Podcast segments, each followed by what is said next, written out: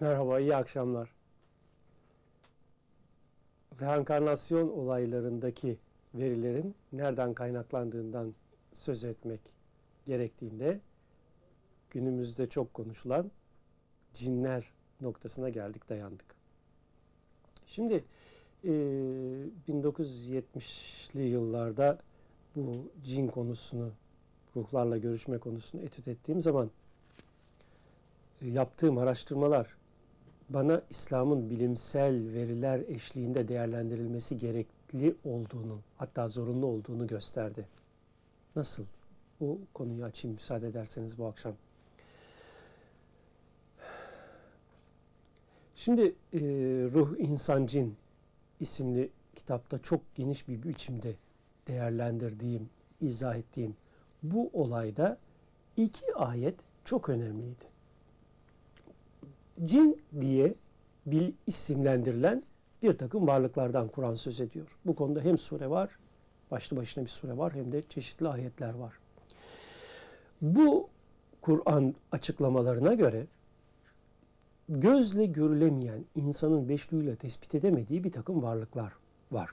Bu varlıklara Kur'an dilinde daha eskilerde de cin denmiş. Bu cin denen varlıkların yapısını Kur'an iki ayette işaret ediyor, izah ediyor. Bir ayette cinler dumansız ateşten yaratılmıştır, meydana getirilmiştir denirken öbür ayette de semum ismiyle işaret edilen bir ateşten söz ediliyor. Şimdi burada iki tane şifre kelime var. Birisi mariç, öteki de semum. Bu iki kelimenin ne olduğu üzerinde durdum. Mariç, dumansız ateş demek. Şimdi nasıl dumansız ateş olur? Bizim bildiğimiz, algıladığımız şekliyle her ateşin yani biyokimyasal yapının moleküler değişimle gaza dönüşmesi. Yani bir dumanın çıkışı söz konusu. Fakat burada dikkat edersek dumanı olmayan bir ateşten bahsediliyor. Peki dumanı olmayan ateş nedir? Bunu düşündüm. Dumanı olmayan ateş ne olabilir? Basit bunun bir misalini verelim. Şimdi dumanı olmayan biz bir ateşin içine giriyoruz. Bu ateş bizim vücudumuzdan geçiyor ve arkadaki bir film üzerine belli tespitler yapıyor. X-ray ışınlarından yani röntgen ışınlarından bahsettiğimi anladınız. Bir makinenin karşısına geçiyorsunuz, duruyorsunuz. O makineden bir takım ışınlar çıkıyor, sizin içinizden geçiyor ve arkadaki filme de çeşitli görüntüler yansıtabiliyor.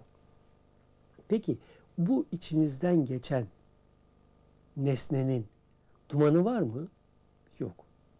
Fakat bu nesne sizin bünyenizde, bedeninizde bir tahribat meydana getiriyor mu? Getiriyor. Siz bunu görebiliyor musunuz? Hayır.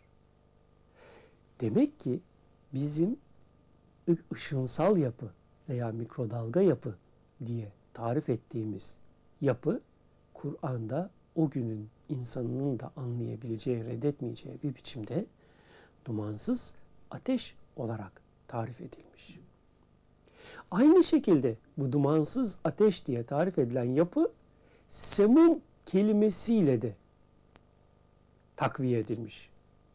Semum zehirleyici, mesamata nüfuz edici diye tarif edilen bir yapı.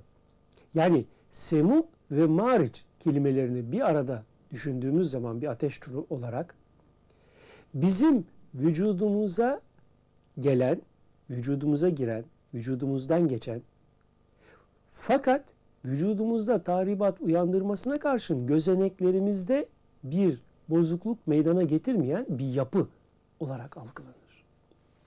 Demek ki buradan çıkan netice insan denilen varlık hücresel bir bedenle meydana gelirken cin adı verilen insanların göremeyeceği bu varlıklar belli dalga boylarından oluşan mikrodalga bedene sahip varlıklar olarak algılanabilir.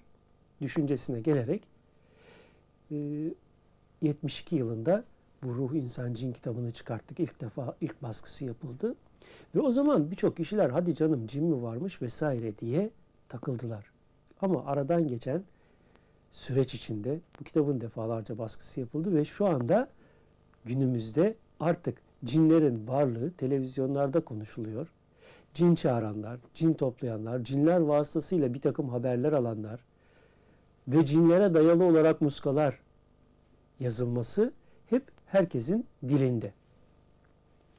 Evet, bu cin adı verilen bizim gözle veya duyularımızla tespit edemediğimiz varlıklar bizim beynimize belli impulslar yollayarak, belli dalga boyları yollayarak, aynen beynimizin telepati dalgalarını değerlendirmesi gibi bu cinlerden gelen dalgaları değerlendirmesi suretiyle belli fikirleri, düşünceleri kendimizde buluyoruz. İşte bunlara din dilinde şeytani ilhamlar, şeytani fikirler denmiş ve bunlardan uzak durulması ifade edilmiş. Ve bu cinlerin insanların iç, beynine yolladığı impaslarla, dalgalarla insanlarda vesveseler, vehimler uyandırdığından söz edilmiş. Hannas'ın vesveselerinden sana sığınırım şeklinde Kur'an'da bir suriyete girmiş bu olay. Biz kendimize, beynimize, bilincimize yansıyan bu fikirlerin, bu düşüncelerin, bu ilhamların nereden ve kimden geldiğini tespit edemediğimiz için de bu şeytani, cinni fikirlere farkında olmadan tabi olmak durumunda kalıyoruz. Bu cin konusu gerçekten çok enteresan ve çok engin bir konu. Bu cinler nasıl varlıklardır? Ne güçleri vardır? Nerede yaşarlar? İnsanları nasıl etkilerler? Bu cinlere karşı bizim yapabileceğimiz bir şeyler var mıdır? Korunma yollarına sahip miyiz? İnşallah buna da daha sonraki konuşmalarımızda değinmeye çalışacağım. Bu akşamlık da bu kadar olsun. Hoşçakalın efendim.